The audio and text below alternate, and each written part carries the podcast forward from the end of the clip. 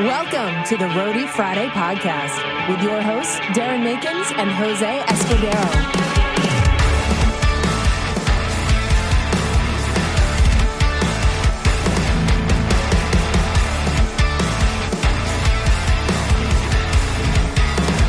Have you heard this story? I heard it this morning because they, because then he was telling me that there's fans that have FP uh, Yeah. on the knuckles, and it's always like, do you know what that means? Is Jose? Oh, there we go. Okay, now I got both of you on here. What's up, Jose? What's up? All good. How you doing? Good, man. Good to meet you. Nice to meet you. Have you guys met each other yet? Oh, Nope, first time. Okay, well, fuck yeah, you guys are both homies, and uh, Ev- Evan's one of those dudes that I uh, we toured together on the uh, Trinity tour, but like Evan's one of those dudes that I can literally talk to for hours and just not run out of topics to talk about. Like, Nice. I swear, like you and Kevin, in my opinion, both have the same personality. You're like you're golden retrievers. you're you're just always happy to see people. Yeah, dude. Me, Kevin, uh, Kevin and I hit it off immediately right away upon meeting each other. To no surprise, we immediately became Kevin Ev, and it's been it's been love ever since. Hell yeah! So uh, you got you you uh, you and him met each other on the Lilith tour, or w- was there any other prior Yeah. history?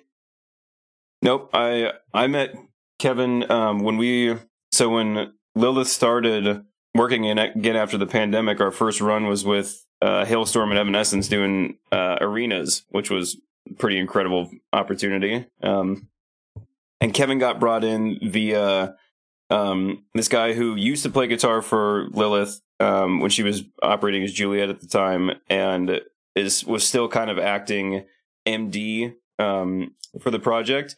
He now plays guitar for Avril Lavigne, which is pretty dope. Yeah, fuck yeah. But him, his name's David. Him and Kevin went to Berklee together at the same time. So when Lilith needed a front of house person, um, he called up Kevin, and we met him kind of sight unseen in the hotel room to start off the run. And yeah, it was great. Kevin's Kevin's an absolute alien in the all the best possible ways. No, for sure. He's he's definitely a quirky dude, but he's one of my favorite human beings. Dude, he's he's great, and he's so good at what he does. I mean, I have He's no so doubt good. that you've you've witnessed how much of an audiophile that guy is, and it was it was an absolute pleasure. As somebody who like I know a little bit about you know audio and the ins and outs a little, um, and to watch him every night go into these arenas where you know the other headlining bands had every piece of gear that you could imagine and just all top of the line massive desks and outboard gear and all this stuff and to watch him go out there first of three with a half broken uh X32 and mix these shows and have people come up to him after and be like what the fuck? You're on a X32 out here? And he's just like yeah this is what I got. Hell yeah. So, uh, Evan, why don't we go ahead? Uh, there are a few topics that I wanted to specifically talk to you about, but um, why don't you go ahead and give us just kind of the, the rundown of your career and how you got started in this industry? Sure. Um, so I've been playing guitar since I was 11 years old. Um, I'm from Lincoln, Nebraska, so I started when I was a kid. My cousin and I just got interested in it at the same time, and from then on, I got involved in like music programs um, in the area and started playing, you know, live shows and bands from the time that I was about 12. Um, which is great exposure and was like very, very good for getting me kind of used to that sort of environment. Um, and for 10 years, I pretty much did that. And um, I was never properly musically trained. I took lessons, but my teacher, you know, looking back, I applaud him a lot for this because right from the get go, he was just kind of curious as to what songs I wanted to learn and what bands I was into. And so instead of my first couple of lessons being like, all right, here's you know, here's the scales and here's the note names on the fretboard and stuff like that. He was like, Oh, you like ACDC? All right, well, here's how you play TNT and here's how you play. You know, I would just bring songs into him and he would teach me how to play them. So it was immediately a way to be interested in how to make what I was already enjoying listening to come out of myself on the instrument. Um, so in 2017, I moved from Lincoln, Nebraska, where I'd lived my whole life, to Hollywood, California, to attend the Musicians Institute. Um, I got an associate's degree in guitar performance there, and that was for the first time where I really started learning music theory and har- um, you know harmony and theory and kind of the more fundamental elements of music. Um, I was fortunate enough as I was graduating about two years later um, to get thrown into the mix of an audition that ended up being for Juliet Sims, who is now operating as Lilith Czar. Um, I, excuse me, got that gig, and we immediately in the summer of 2019 went out and did uh, this festival tour that was a bit of a Warped Tour revival kind of setup. It was called the Rockstar Disrupt Tour. Um, it was like a festival run in amphitheaters with the Used and Sum 41 and Thrice and just like a whole host of incredible bands, many of which I'd been listening to leading up to this point as well. So it was like a very incredible situation to um to be a part of for my first tour of that caliber. Um so played played in that, you know, project. The I shortly after that started playing bass with Hyro the Hero via meeting them. Uh, we shared a bus with the, those guys on this Rockstar Disrupt tour with Juliet. Um, they had somebody leave and did a kind of a lineup swap a little bit. They brought me in to play bass. I went and did Shiprock with them at the top of 2020. And then the pandemic happened. Um, and then first thing out the gate from the pandemic was this Evanescence and Halestorm run with Lilith, which again, absolutely incredible opportunity. Um, throughout the next course of the year, we did the first opening slot on the first run of the Trinity of Terror tour. So it was Lilith, Ice Nine Kills, Motionless in White, and Black Veil Brides. Um, and then we did a bunch more touring throughout that year with uh, Halestorm and the Pretty Reckless and uh, the Warning and just a lot lots of really awesome performing opportunities. But along the way, I ended up meeting a couple of really fantastic mutual friends of ours now, Darren and um, Alex Mungle and Chris LaPlante and Ben Bowers and some of these just like all lovely, lovely gentlemen, wonderful human beings. Um, and it was a uh, at the time of the first leg of the Trinity tour. Um, Chris LaPlante and Alex and Ben were all also working uh, with the Asking Alexandria camp. And I ended up having a conversation with Ben after a show one day. Um, and s- somehow the idea came up of me potentially filling in for a guitar teching slot for Asking Alexandria that Ben was going to have to miss. And I'd never, I'd never like properly teched for somebody else before. Um, I've always teched my own gear. Um, I tech and have been teching um, Lilith stuff since I started working with her. Um, more along basic lines of just you know keeping instruments clean and strings changed and in tune and that sort of thing. So I already knew kind of how to do some of the basic elements, but I just never thought of myself outside of the guitar player role and never entertained it before. So once it came on my radar, especially for a band of that caliber that I, you know, respect and appreciate so much, it was kind of an eye opening conversation to have. And as the universe would have it, that particular opportunity didn't pan out. So I thought, you know, okay, well, now it's on my radar as something I could think about in the future. So I moved on, continuing to do the festival season with Lilith. And we did Louder Than Life last year. And I was sitting in a, a ho- like a hotel lobby the morning after we had done that, getting ready to fly back to LA for the time being. And Chris LaPlante hit me up and said that he was out with Asking Alexandria, who was co headlining with Nothing More, and Atreyu was on the run as well. And he said that the run was a couple of weeks in, and Atreyu was having some trouble with their guitar tech, and he was curious if I could come out and you know kind of fill fill that slot and pick up the slack. So I, you know, said yes, and in two days, I went from being in that hotel lobby to flying back to LA, gathering some clothes and some tools that I had around, and then a day later, I was in uh, New Jersey, I believe, um, on my first show working as a guitar tech with Atreyu. Um, and from that moment, I've just kind of parlayed multiple other tours with Atreyu that have all been fantastic. Um, in the same year, I ended up doing some tech work for The Warning. Um, started working with the Struts, who I still um, have been touring with this year. And yeah, man, it's been kind of an unexpected ride as far as this teching portion of things is concerned.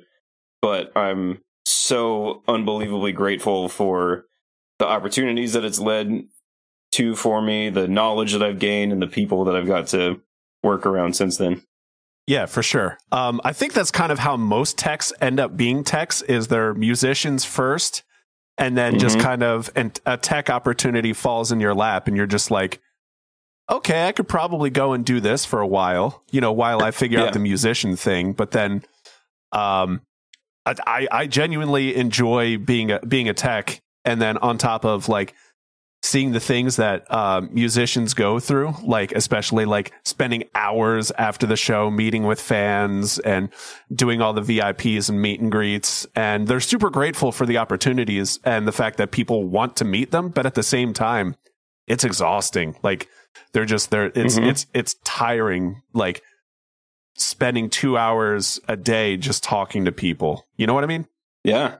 Yep. Absolutely. There's a lot of tiring elements to it along with the rewarding elements, but you know, there's it's kind of you definitely there's both sides to it. So how do you balance being a musician and also being a tech? Like does one take precedence over the other one or is it just kind of like whoever books you first? I'm still very much in the throes of figuring that out. I've now For sure. I've now only been teching for somewhere in the ballpark of a year and a half.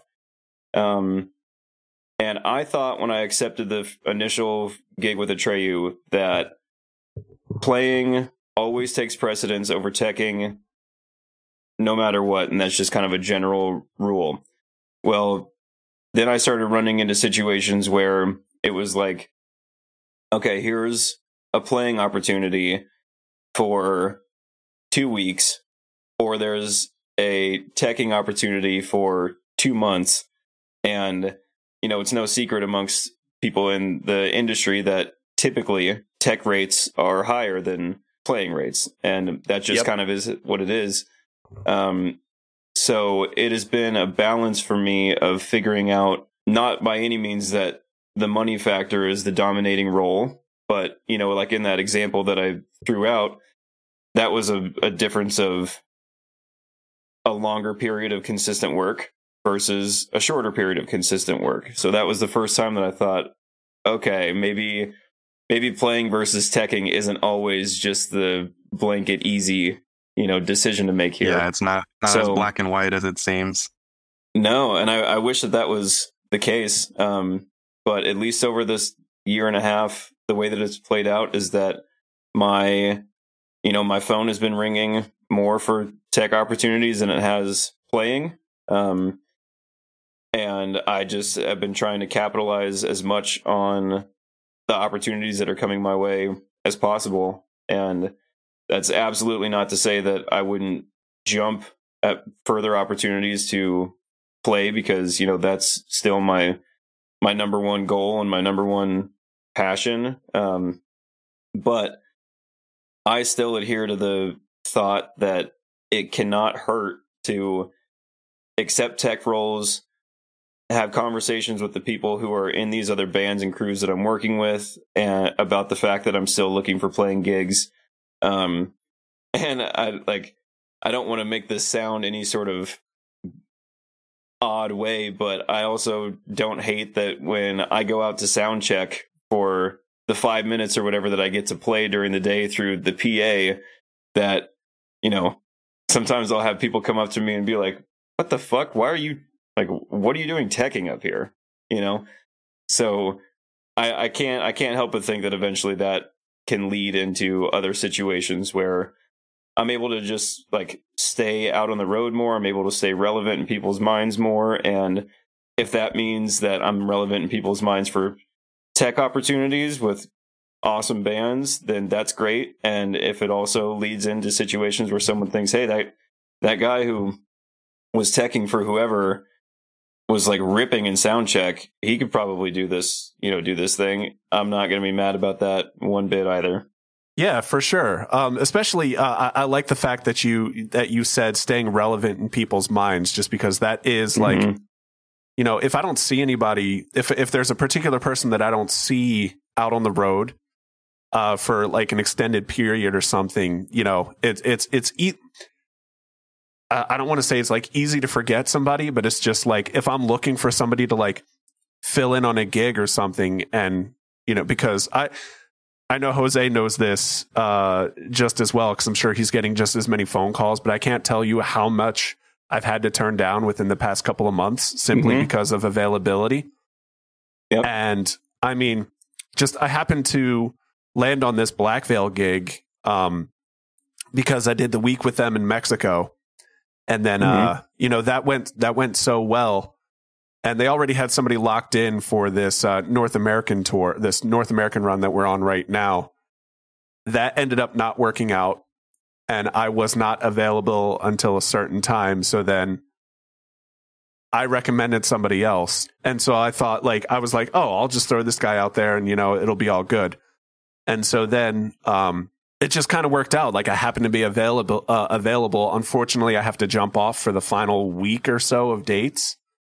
So mm-hmm. uh, I, I think they have somebody else locked in. You know, I'm just I'm super fortunate that it worked out. These it's it's it's a great gig. I love I love working with this crew. Like I, I'm legitimately friends with everybody on this crew. So and it it just makes the tour that much easier when you're like when you're friends with everybody and everybody gets along.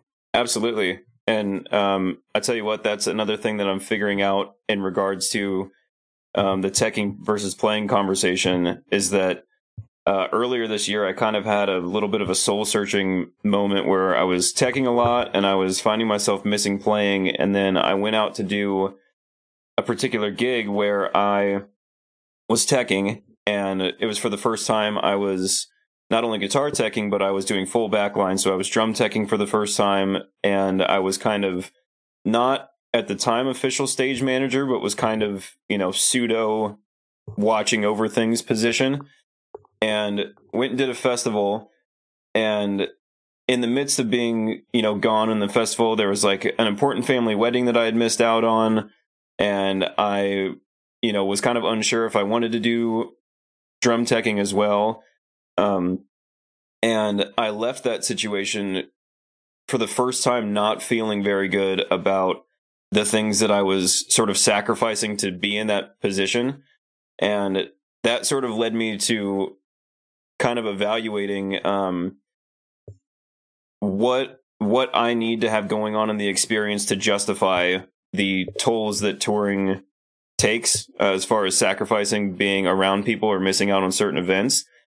And whereas before, you know, I never had to think about it because when I was missing certain things or being gone for extended periods of time, I was playing guitar, I was playing in front of, you know, a lot of people in some really amazing venues and it was just kind of a a no-brainer like, yeah, this is justified.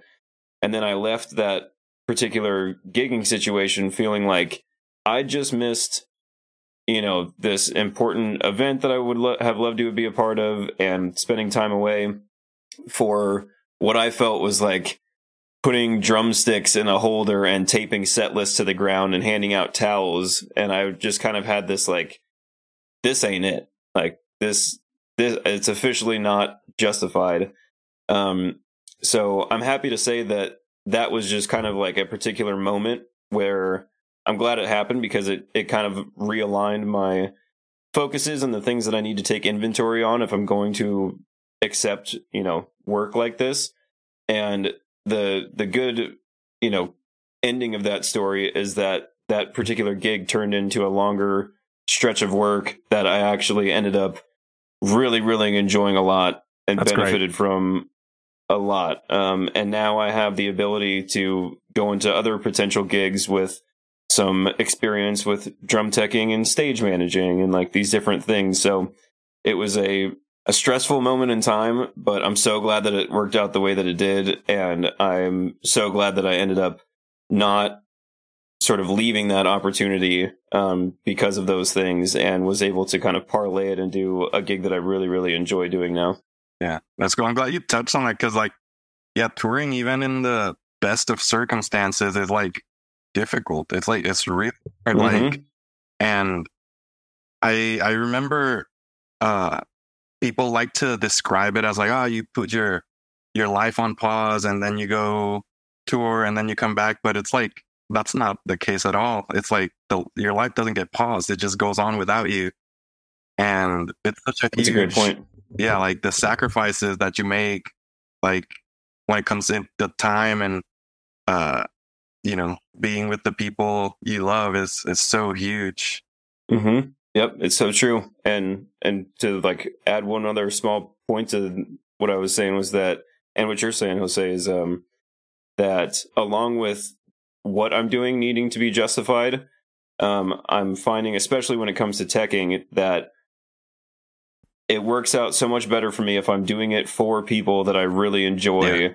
doing it for. Um, I'm so unbelievably fortunate that my first, you know, real shot at this was with Atreyu, and you know, Darren, you can attest to this. The Atreyu camp and those band members and everybody are just the most wonderful, cool, fun, like down to earth people you could ever want to be around. Yeah, they're awesome. I actually actually got texted to do that tour that you got on. Uh, Oh, really? yeah, yeah. But the day that they texted me, I had like literally just landed, like for rehearsals on another tour that Darren was Oh, there for. Oh shit, that's right. Yeah, yeah. oh man, yeah. So in that, in that, I'm so happy to be able to. If I was, if I was doing this kind of work for people who I didn't like as much as them, um, Be I don't think it would be justified. But because I'm so like I have so much respect for those people or those guys as human beings and for the music that they make and it's just a pleasure to be able to if I'm not going to be playing at the time, it's a pleasure to be able to be in that position helping those guys to put on the show that they've worked so hard and spent so so many years, you know, putting together without having to worry about, you know, things being connected properly or, you know, they just we've established a level of trust now that they know that when I'm on stage with them, they're they're gonna be fine, and that's a great feeling. that's awesome. Yeah, like I like those guys a lot. Yeah, I've professed my love for those guys on this podcast far too many times, but you know, I can't say it enough. They're just they're so they're they're they're so great. And yeah, it's uh I think I've missed uh and, and to piggyback on what you said, uh the the the touring lifestyle being such a sacrifice. Um Mm-hmm. I mean, it, it, it definitely is because I've missed baptisms. I've missed birthdays on, on this particular tour. I missed birthdays. Um, I've missed the last four out of the five Thanksgivings. Uh, I've just, I, I find myself on tour for Thanksgiving all the time. And, you know, it's, it's definitely, it's definitely, um, a sacrifice, but you know, if you have a great support system at home, uh, I'm super thankful. I'm super thankful to have a great support system at home. You know, I don't have to worry about what's going That's on at home far too much. And then especially like if I'm on the road with people that I en- enjoy being on the road with, you know, that just it, it makes it that much easier because um, I won't name who it is, but there's one tour in particular that I just I thoroughly did not enjoy myself and I could not get Mhm. home any faster. Like just I was counting Yeah. down the days until I could get home. and you know you you know as well as all of us know that uh, especially from working in other camps where you do enjoy it and it goes well it's not only that it's unfortunate that it's not going well at the time but it's the knowledge that it could be going so much better and it's just not for whatever reasons or for whoever is involved and it can be very very frustrating to be out there sacrificing this other other you know all these other things we're speaking to Yeah, knowing knowing how good, like experiencing how bad it is, and knowing how good it could be. Like, yeah, mm-hmm. sucks. Yep. Yeah, it's a it's always I think a process of weighing all the factors that are involved. Um who you're working for, you know, of course the rate is an important part, but what the work is you're doing and um it, for me it's definitely a sum of many elements that have to kind of add up and, and flow for me for it to make sense. Yeah. Um, because, uh, and again, to piggyback on that, um, the next tour that I'm doing, I'm actually doing it as a drum tech slash bass tech. Oh, cool. And, you know, I don't, I don't particularly enjoy drum teching.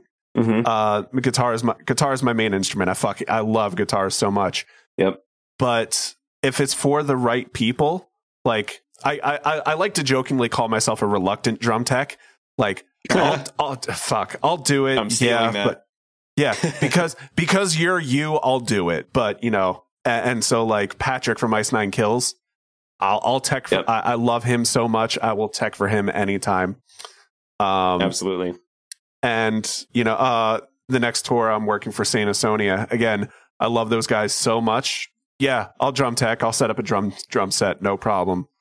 Uh, Mhm. If it's like somebody new, I might like I might kick it around a little bit. I might like write out a pros and cons list, you know, something like that. Yeah. And if the pros outweigh the cons, then let's uh let's throw some cymbals on some stands. Sure. Sure. Yeah. It's a drum teching is a whole different beast, man. It's a different not animal. That I'm, not that I'm telling you that, but just for the sake of throwing it out in, you know, the midst of whoever ends up listening to the conversation, um, it's a completely different animal. Yeah. It's, it's definitely something that I'm still getting a grasp of the finer elements. I mean, I've, I worked at a, I worked at SIR in LA for several years when I was living in LA. And so there's, I've set up tons of drum kits and, you know, done kind of the, the bigger task assembly portion. But man, when it comes to tuning and changing drum heads and, you know, it's so much different than with the guitar. There's, there's six tuners that are on a guitar. There's intonation and, you know, aside from a few different instances, that's about it. Yeah. Whereas every drum has two heads that you got to worry about and get in relation to each other. There's six to, you know, 10 lugs on each drum. And then all the drums need to then be in good relation to each other with the rest of them. And it's like, holy shit, man. and everything has to be at a certain height, uh, certain Yeah. certain angles. Like guys like it, like you know, their drum splat. Some guys like it angled. Cymbals got to be Yeah. like you know, set in like whatever direction the drummer wants them to go. Are you full backline tech, Jose? Uh, no, like all my gigs have been guitar teching, but I can, I do, I do know the drums. I've, I've played drums. I took drums when I, when I went to school. And so, you know, I know how to tune a kid and do all the things, but I've never had to, I've never had to do that for work. I never Yeah. realized how physical drum teching is. Like, especially Man. if you if you're on like if you're on a if you're like the opening act for an example, uh, and you know the trailer needs to be packed up right now. So uh, and it's just Mhm. like, well, I got to disassemble a drum set. Like, I'm sorry, this takes a bit. Yeah. Like, Yeah. Man, speaking, speaking Yep. of like drum teching gigs, we, we have to bring out David Nestor, who was doing Disturbed on the tour that I was on. Ooh. uh, because I know you saw that drum kit, Darren, and he had it's fucking massive. he had to put together and take that apart every single day. Every part needed to like be disassembled. and that is wild to me that the fact that they didn't that they didn't have the space to just throw that in the truck as is. nope. Yeah. Because I mean, we're do we're doing that. Like Marco, uh, one of the best drum techs I know, Marco. Um, Yep. Big old shout out to Marco. Yeah, and and have you seen CC's new rack? No. It's uh, Nope. it's it's. Uh, I'll send you a picture, but it's uh, it's inspired by uh, uh, Ray Luzier from Korn. Yep. uh, and so it has like god it's there's there's it is just an absolute beast and um marco's the one that designed it so i think he did that on purpose just for job security because he's the only one yeah, that knows cool. how it goes together because uh, there's one tri- smart man. because there's there's one Trinity there's a couple of Trinity dates. Uh, Marco is um he's Italian uh, for the listeners who might not know, and there were a few Trinity dates where he had to where he had to dip out just because he was he's he's now a full U.S. citizen, but at the time he was going through the immigration process, and so he had to miss the Canadian dates.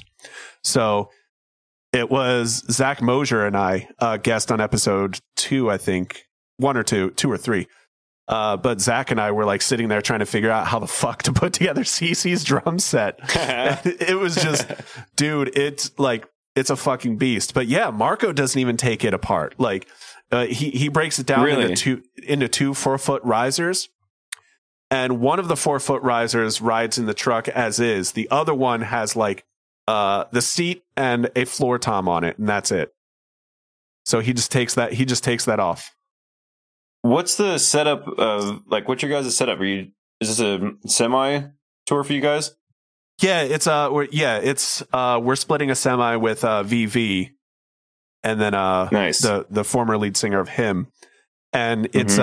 uh, I mean, you know, half and half. They take half, we take half, and then uh, there's no like shared production or anything. So, but VV is carrying very minimal stuff, and we have a decent amount of production. But yeah, we're just uh, two buses, one semi, and then we have a semi for merch as well. Is it co-headliner?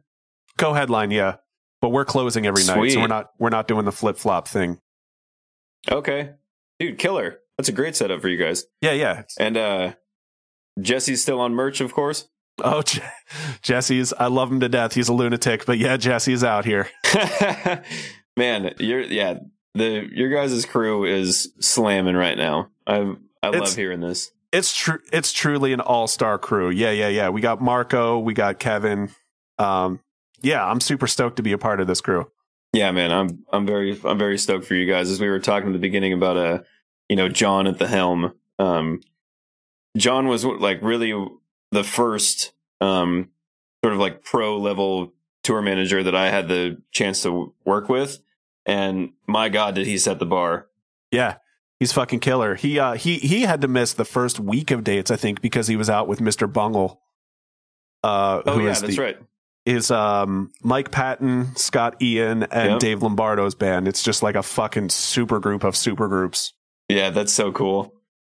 Yeah, man, it's a it's a wild world how all these paths cross and how all these things come together. Oh, for sh- dude, it is the smallest world on the planet. Yep.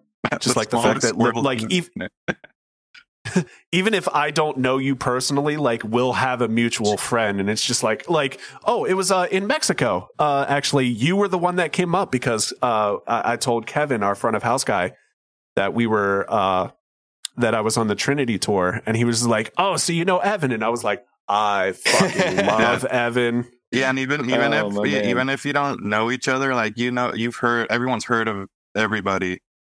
Yeah. Yep. Well, Darren, I had the I- had the pleasure of this happening on uh, this last run that I just did with Atreyu. Um, one of the opening bands was Another Day Dawns. Yeah. Which Oh, I shit. understand some of those guys are from your neck of the woods.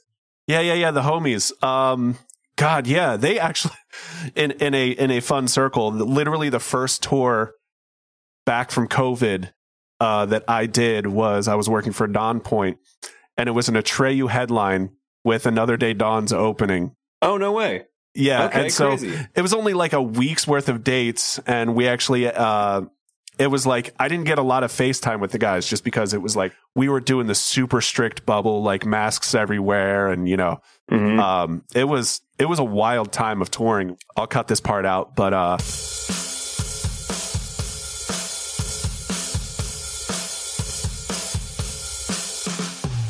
so um, another topic that I wanted to bring. Uh, we're back in now. Um, so another topic that I wanted to bring up was actually um, one of your recent gigs was working for the Struts, and Yeah. uh, you've gone semi-viral with some with some of your videos. Um, and actually, uh, it's it's funny. Uh, uh, Sarah, the one that does the uh, voice intro for our podcast, she uh, yeah. she shared a video of the Struts playing in Philadelphia, and I think like I forget which one it was, but like uh, so for those of you who might have seen this video or one of these videos floating around, the drummer for the Struts like throws his sticks up in the air. Uh, or he, throws his hands and sticks up in the air and they stay there like that.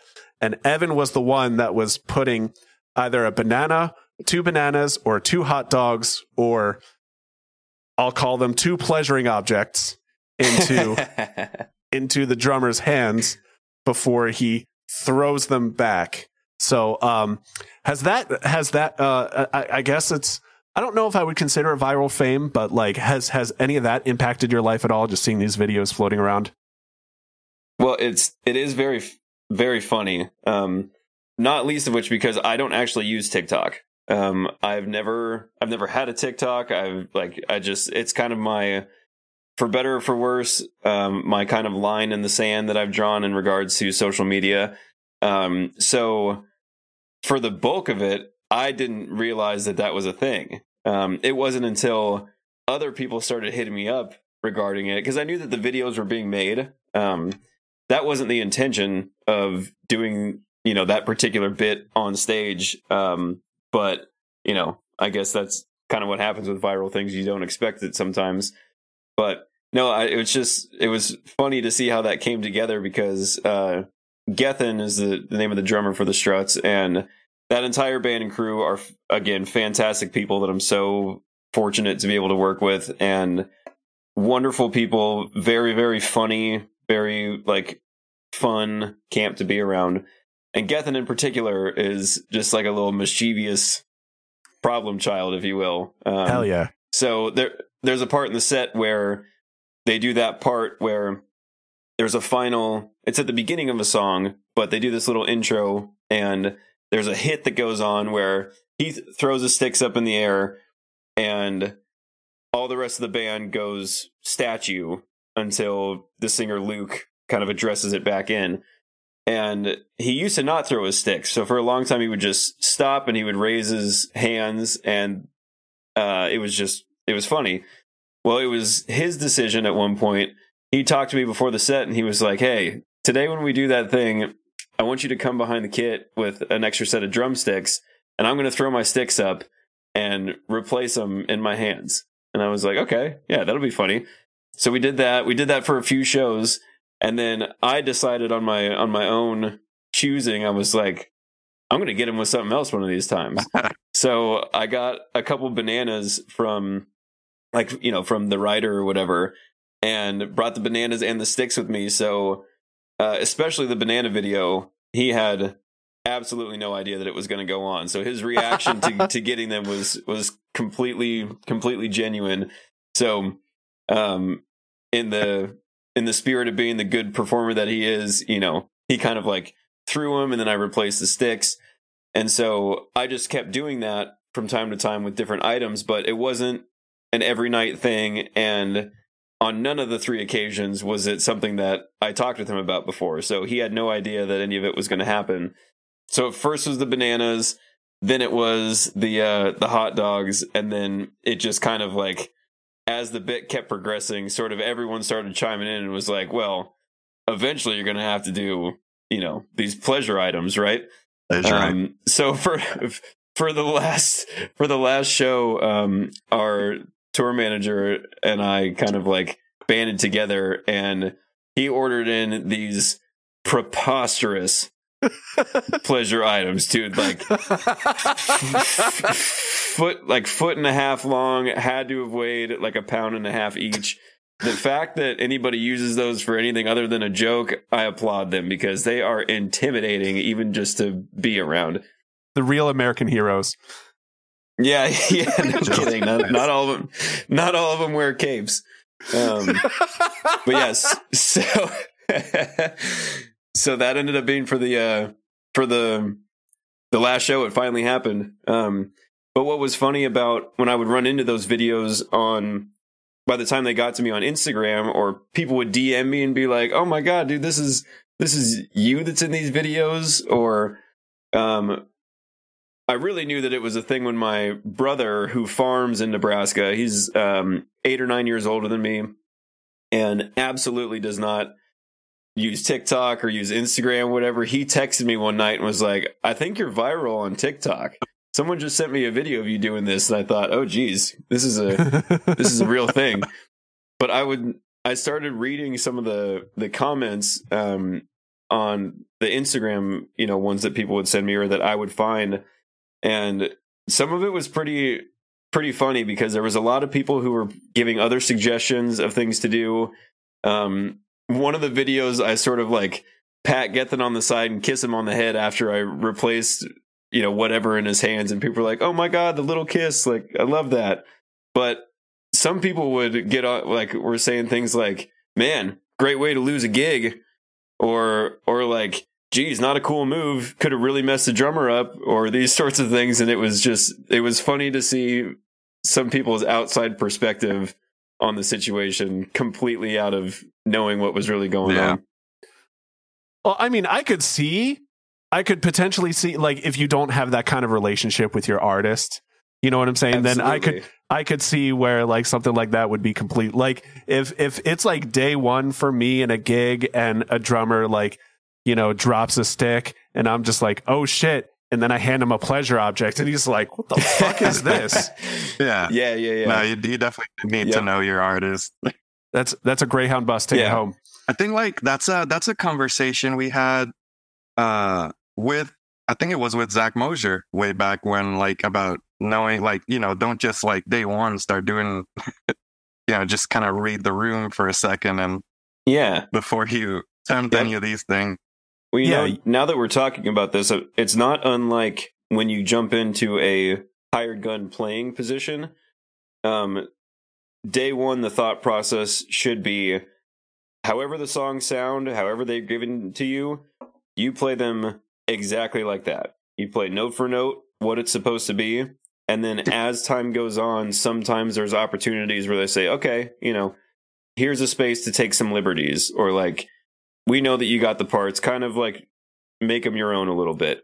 But it definitely is a process of sort of gaining that trust and gaining that communication and I guess really mostly it's the it's the trust factor that like okay, we're now entering into this very professional performance tonight, but we have the understanding that there's going to be a little bit of playfulness to it and outside of the playful factor, I know that you're still going to do your job how you're supposed to and you're going to accomplish what needs to go on Yeah.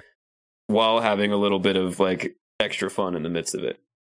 Yeah, if I'm walking to, into a gig day one, it's very meat and potatoes. You know, this is my task. Mhm. This is exactly what I'm doing. I'll, I'll I'll cite Patrick as another uh as another example. But like as we so as we started progressing in our artist tech relationship, uh, I realized that Patrick was somebody that I could have a little bit of fun with. You know, where uh, and so like It doesn't surprise me. yeah, exactly. And so like, you know, like, you know, the first week into the tour was just like, hey, uh, just a water by my drum set would be perfect. And then like slowly it was like, you know, man, I would love a white claw. I would love a white claw by my drum set. And so then like it started progressing into like, you know what? Can I have two white claws? And then eventually, like by by the end of the tour, it was just like, I want a tiny bucket of ice, I want a cup of limes, I want two white, and so I fucking did it. Like I found a, re- I, I couldn't, I want, I really wanted just like a tiny bucket because, but he was joking. He didn't really want all this stuff, but he was just like, yeah, Mhm. fucking, I want a bucket of ice, a tiny bucket of ice, and I want a couple limes. And so like, I was like, all right, cool. I couldn't find a tiny bucket. So I took a red solo cup and just gaff taped a handle. And I put that Yeah. and I, I filled that with ice and I had that by his drum set. And so like, you know, Ice Nine, when they come out, they're wearing these masks and they're supposed to be like super scary. And you know, they're, they're, they have this whole horror theme. And so like he walks over to the, like he walks up to the drum set and he plays the first song and then he looks down at the bucket of ice and I wrote, I wrote bucket o ice on, on the side of it as well. And he just looks at me. He's, he's just like, what the fuck? And he just starts like laughing. And then Sully, uh, Matt Sullivan, our, our monitor engineer, he like, he taps me and he's like, Hey, Patrick's trying to get your attention. I was just like, I'm pretty sure he just sees the bucket of ice and he's just, he's laughing about it. And it's Yeah. like you, you, there's certainly after you have an established relationship with your artist, um, uh, there's there's certainly room for playfulness. Definitely. Um, and or at least when those situations go on, it's a very fun environment to to be a part of. Um, Yeah, anybody who has seen an Atreyu show in the last you know year, especially, oh, your can dance attest party. to the fact that there's. I mean, there's when there's when it's a long set. There's like five different times throughout the set that I go out and dance with Porter, and I love you know, Porter so much. God, what a what a magical, delightful human being.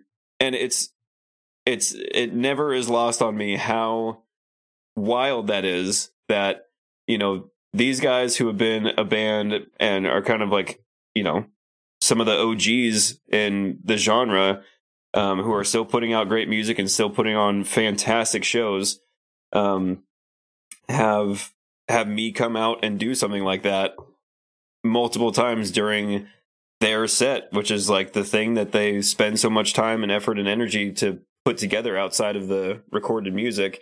Um, so both for 29 year old Evan and for 16 year old Evan, who is listening to, you know, a Atreyu like everybody else, it's absolutely a wild, um, like fortunate blessing that I get to be a part of anything to that capacity with them. And again, it comes from the the level of trust that's been established. And I I believe that you know it's not just that. Like they'll have me run bottles of tequila out on stage with them towards the end of the set, and we'll all take a shot out of it. And there's times when I go just do like silly stuff. You know, they they know that I'm going to hold down the part of the job that I need to hold down, and they give me the leeway to be a part of their show, and I could not be more fortunate for that.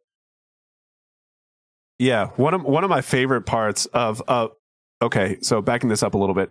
Um, no matter how much work I had to do, I'm because I, I'm I'm such a huge Atreyu fan. Uh, I've listened to them for years, and mm-hmm. that's that's probably another topic that we can talk about. But is just like transitioning from fan to uh, professional, if that makes sense. Because oh, yeah. you know I've yeah, listened sure. to I've listened to a Atreyu for years, but like you know, if you're on a tour with somebody that you've been a fan of for years, like you have to act like you've been there before. And so like mm-hmm. you you just got to kind of like center yourself and be like, "Hey, Darren, nice to meet you." But then like, yep. you know, like even if you're like that giddy little 16-year-old kid that's like screaming bleeding mascara in in your bedroom, uh now suddenly you're on tour with these dudes and it's just like what the fuck is happening? But yep. one of my fa- one of uh, I always made myself available to watch Atreyu every single night because I am a fan. But another really cool thing was like for the last two shows of the Trinity tour that we were on together was the uh, was well, I would call it a roadie jam, but it was essentially like members of Ice Nine, members of Motionless, and you on guitar, and then like yeah. just uh, Travis and Kyle would just sit on the front in chairs and eat like a bucket of chicken wings while you guys were performing X's and O's. Uh, Porter yep. would go out into the crowd. Um, and Dan also just had a mic and he would just run around on stage and do his harmonies and stuff like that. Yes. And I'm, I'm glad that you like mentioned that part because yeah, amidst all these different things that I get to do with these guys consistently, those particular shows, I mean, that is that is completely wild to me still that that went on. And you know, I when those videos were floating around, you know, that night or the next couple of nights, I had so many people reach out to me and be like, "Dude, you did the like you just played X's and O's with Atreyu. Like, what the fuck is happening? Wild, right?"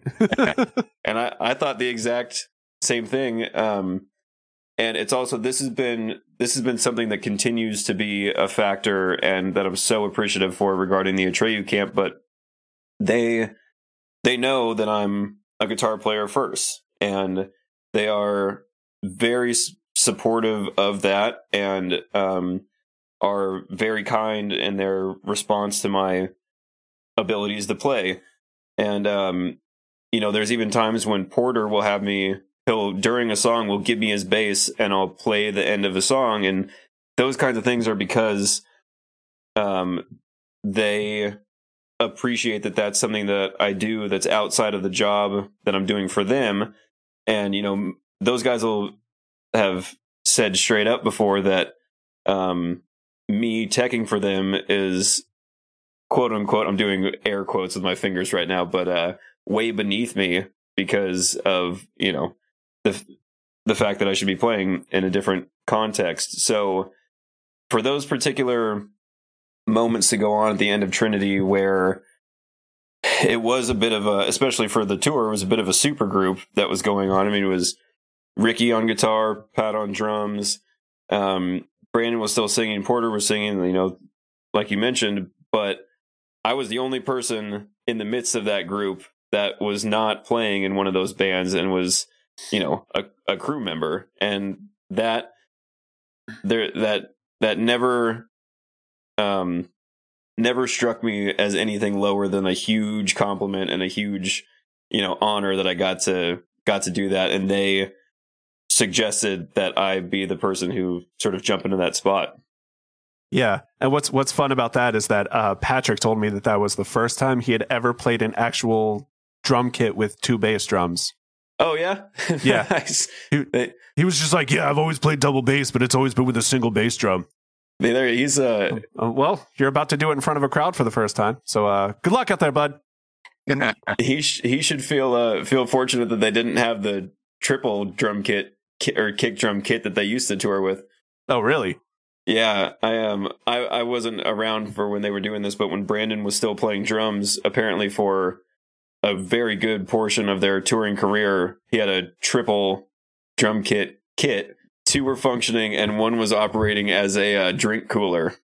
Oh, so, yeah. so, Yeah, I- so during the set, they'd walk over and open it up, and it would be like full of beers or whatever with ice in it. Uh, yeah, I heard about that.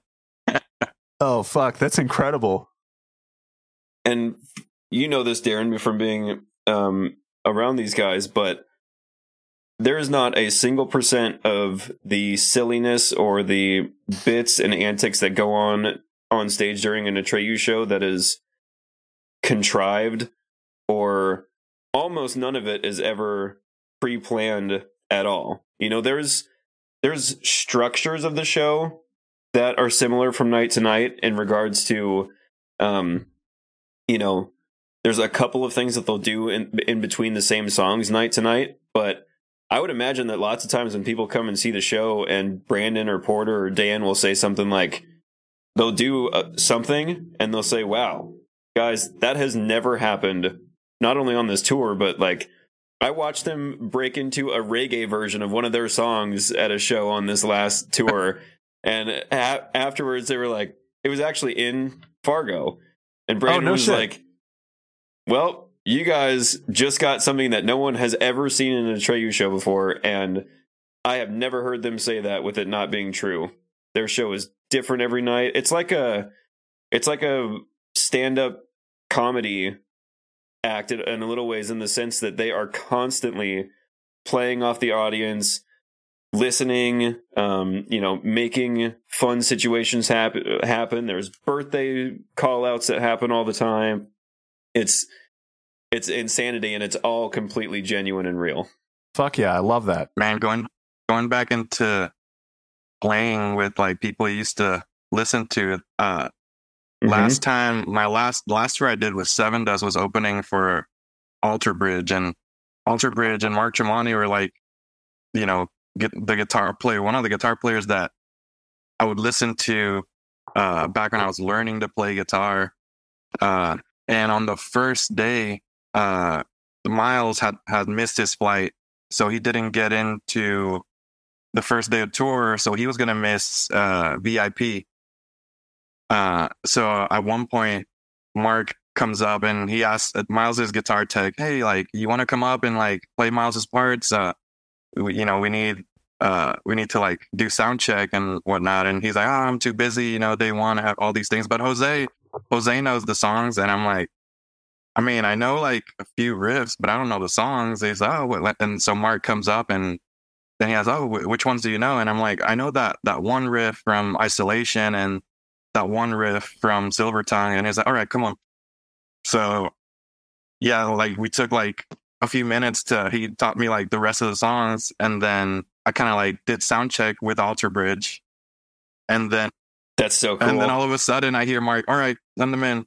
So like the VIPs came in and then I we played the songs again for the VIPs and that was nerve wracking, but it was also insane that I got to play guitar with Alter Bridge.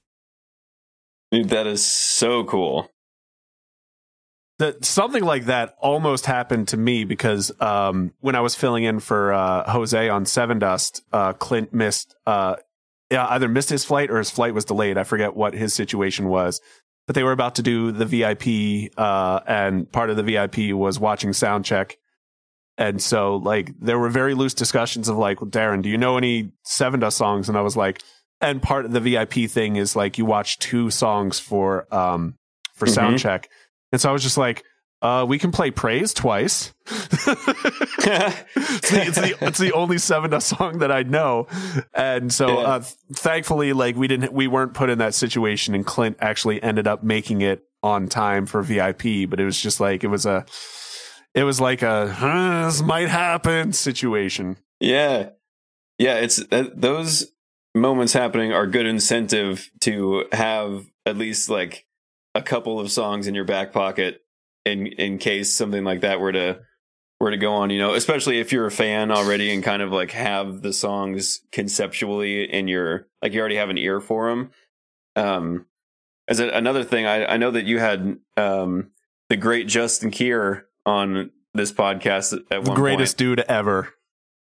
and I think that he referenced um, when on the tour earlier in the spring when um, Kyle's wife was having her baby and Kyle had to leave. So Justin got called up the morning of to rip the whole set, which he did, and he absolutely annihilated because Justin is an absolute beast. And He's a monster and a lovely human being.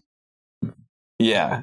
And what was what was also great for me about that situation was that during their headlining sets they would do a song where they would kind of go old school and Kyle would get off the kit and play bass and Brandon would jump on the kit and play drums.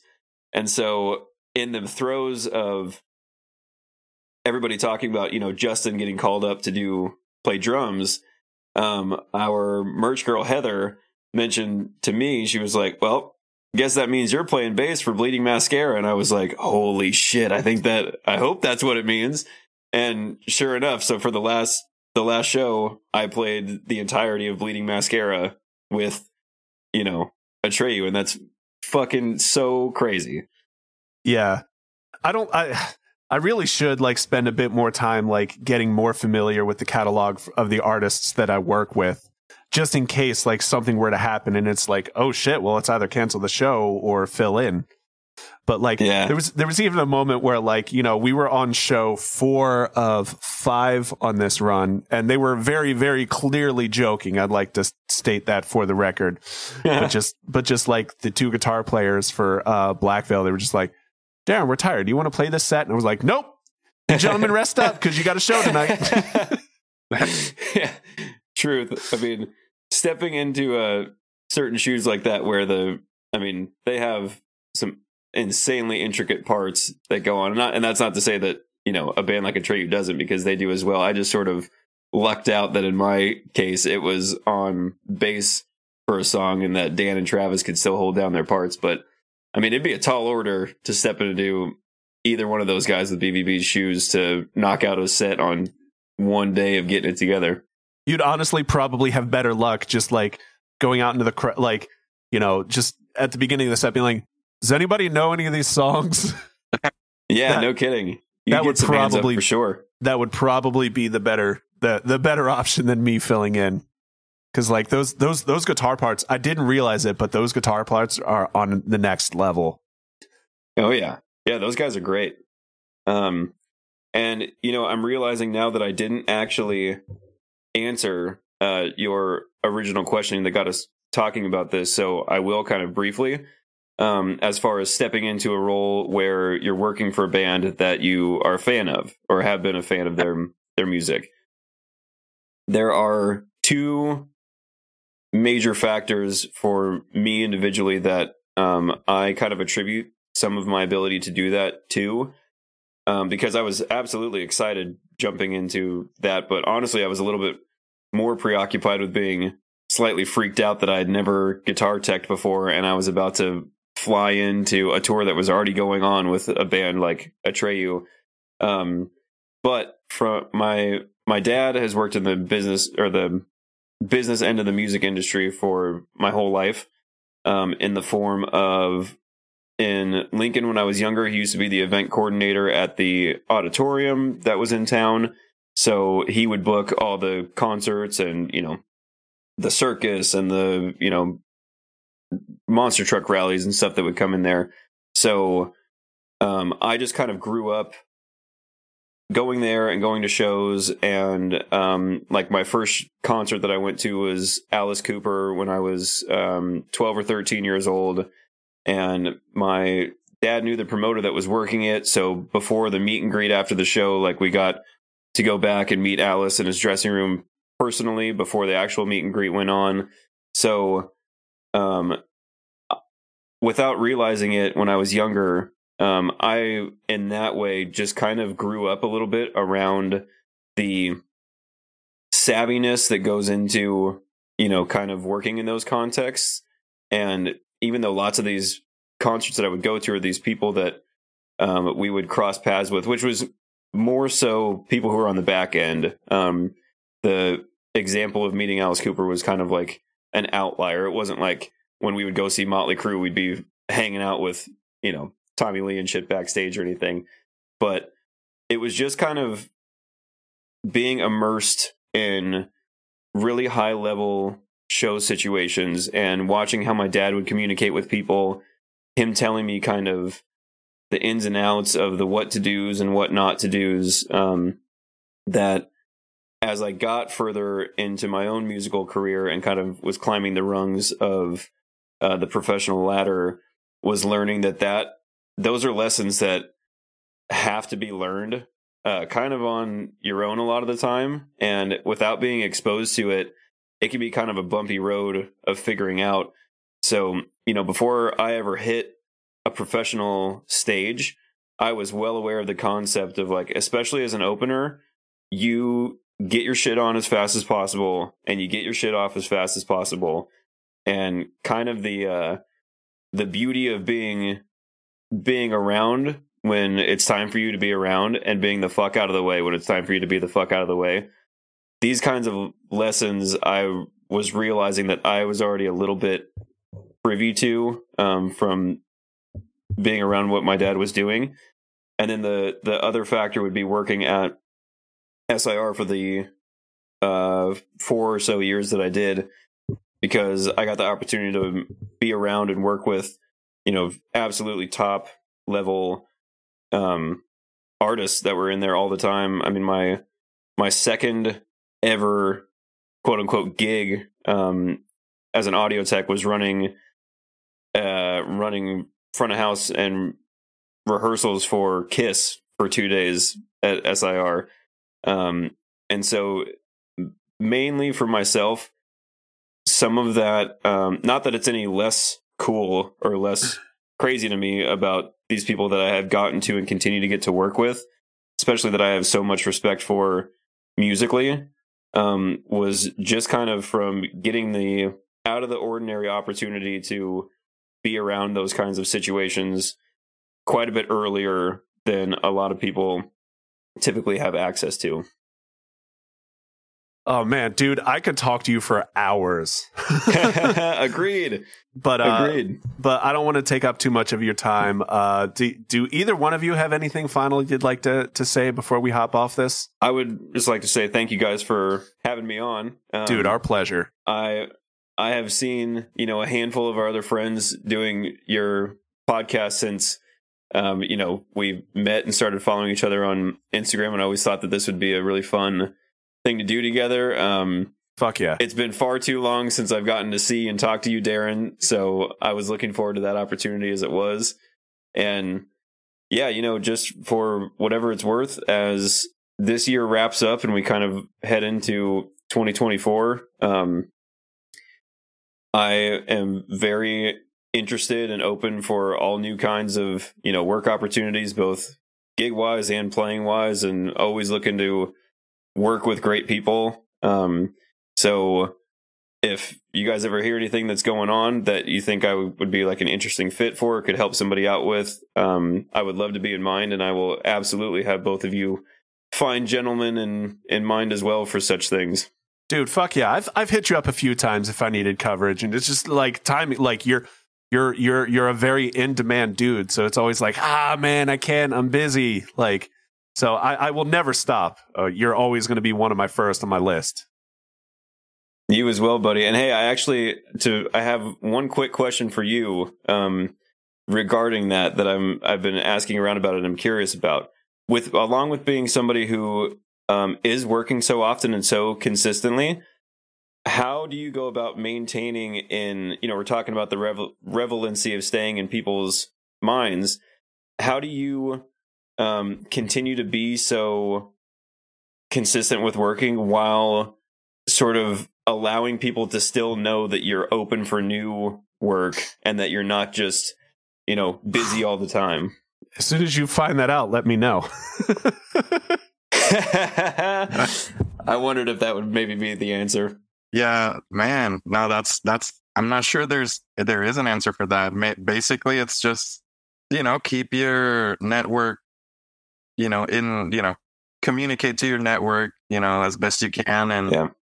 uh, honestly, yeah, most calls I have to turn down, uh, yeah because you know once you get one tour, you got to let all the other ones know that you can't do all their tours. Uh, yeah but yeah, I, yeah, I don't, I don't think there's any real way to get around that because you're either busy or you're not. yep yeah yeah yeah the way to find out is, you know, just, I guess like whenever you get asked, you know, just kind of, uh, be a professional about saying no. I think that's like, that's actually really important. Uh, like how you turn them down and just let them know to like hit you back up, you know, whenever they need. And Yep. then always like try to keep that door open. yep i think that's a great point Yeah, because like like you know j- you just kind of like shove them aside. Like people will stop hitting you up. yeah Yeah, I mean, I guess like all, all, because I like I like being busy, but you know, I also do enjoy my downtime. I just I have a lot of guilt. I feel a lot of guilt whenever I turn down a, a job or a gig, Mhm. just simply because like I know I know if somebody turns me down, it's it's going to be like I'm just going to be like fuck. If I ask them again and they say no, like my heart's just going to be broken, and I don't know if I want to go through another broken heart. But yeah, like, yeah. but like but I mean, like, I, I don't, and I don't know why I feel that way because, you know, just it, perhaps like, you know, just especially since a lot of the times when I get asked uh, to help fill in a position on a tour, it's it's usually a very short turnaround, and it's just like uh, there was one that I was trying to find uh, the beginning of se- late September or late August, early September, and the tour started the first week of September. And it's just like I've asked I've asked a bunch of people for it. And one of the people that I asked was just like dude I need like I got a life man. I got I need 3 months notice at least for a tour that long. Mhm. and you know it's so man I don't I don't know because like the instant that you start appearing not busy is when people are like hey what's going on with this person you know Yeah, true. But then True. like th- like then as soon as you appear too busy, it's just like "Ah, I can't ask him. He's busy. hmm Yep. Yeah, I guess I guess it is just a matter of communicating when you're yeah, just like being Like, strong about consistent communication. Like I'll make a Cozi account and I'll share it with anybody and just I'll throw all my tour Yeah. dates in there. And if it's just if it's open, like here you go, book it. Yep. Yep.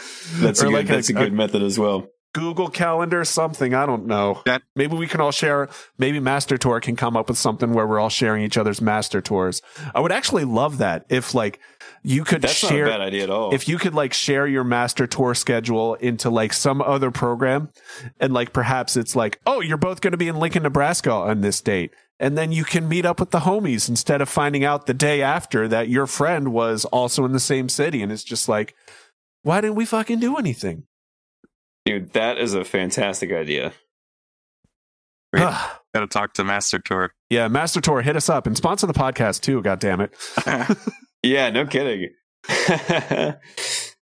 cool. Well, yeah, thank you guys. I, I I really appreciate you guys having me on here today. This was fun. yeah absolutely it's it's been a pleasure having you on um yeah i'll be seeing you guys soon Yeah, that sounds great. And please, um, please give my love to all of the all the wonderful people in the BVB camp. i will do i'm gonna i'm gonna kiss kevin right now for you Nice. Yeah, please do. aggressively. yeah, ask him. He might not remember this. Ask him about him aggressively kissing me on the mouth on ShipRocked this year. He definitely will not remember that. I think you're probably right. Um, which actually, that was that was our first kiss, and I told him I didn't want to do it then because he was drunk and he wouldn't remember it. oh fuck. Anyways, you guys take care of yourselves. All right. You too. Yep, you guys as well. Thank you guys. Take it All easy. right. See you soon.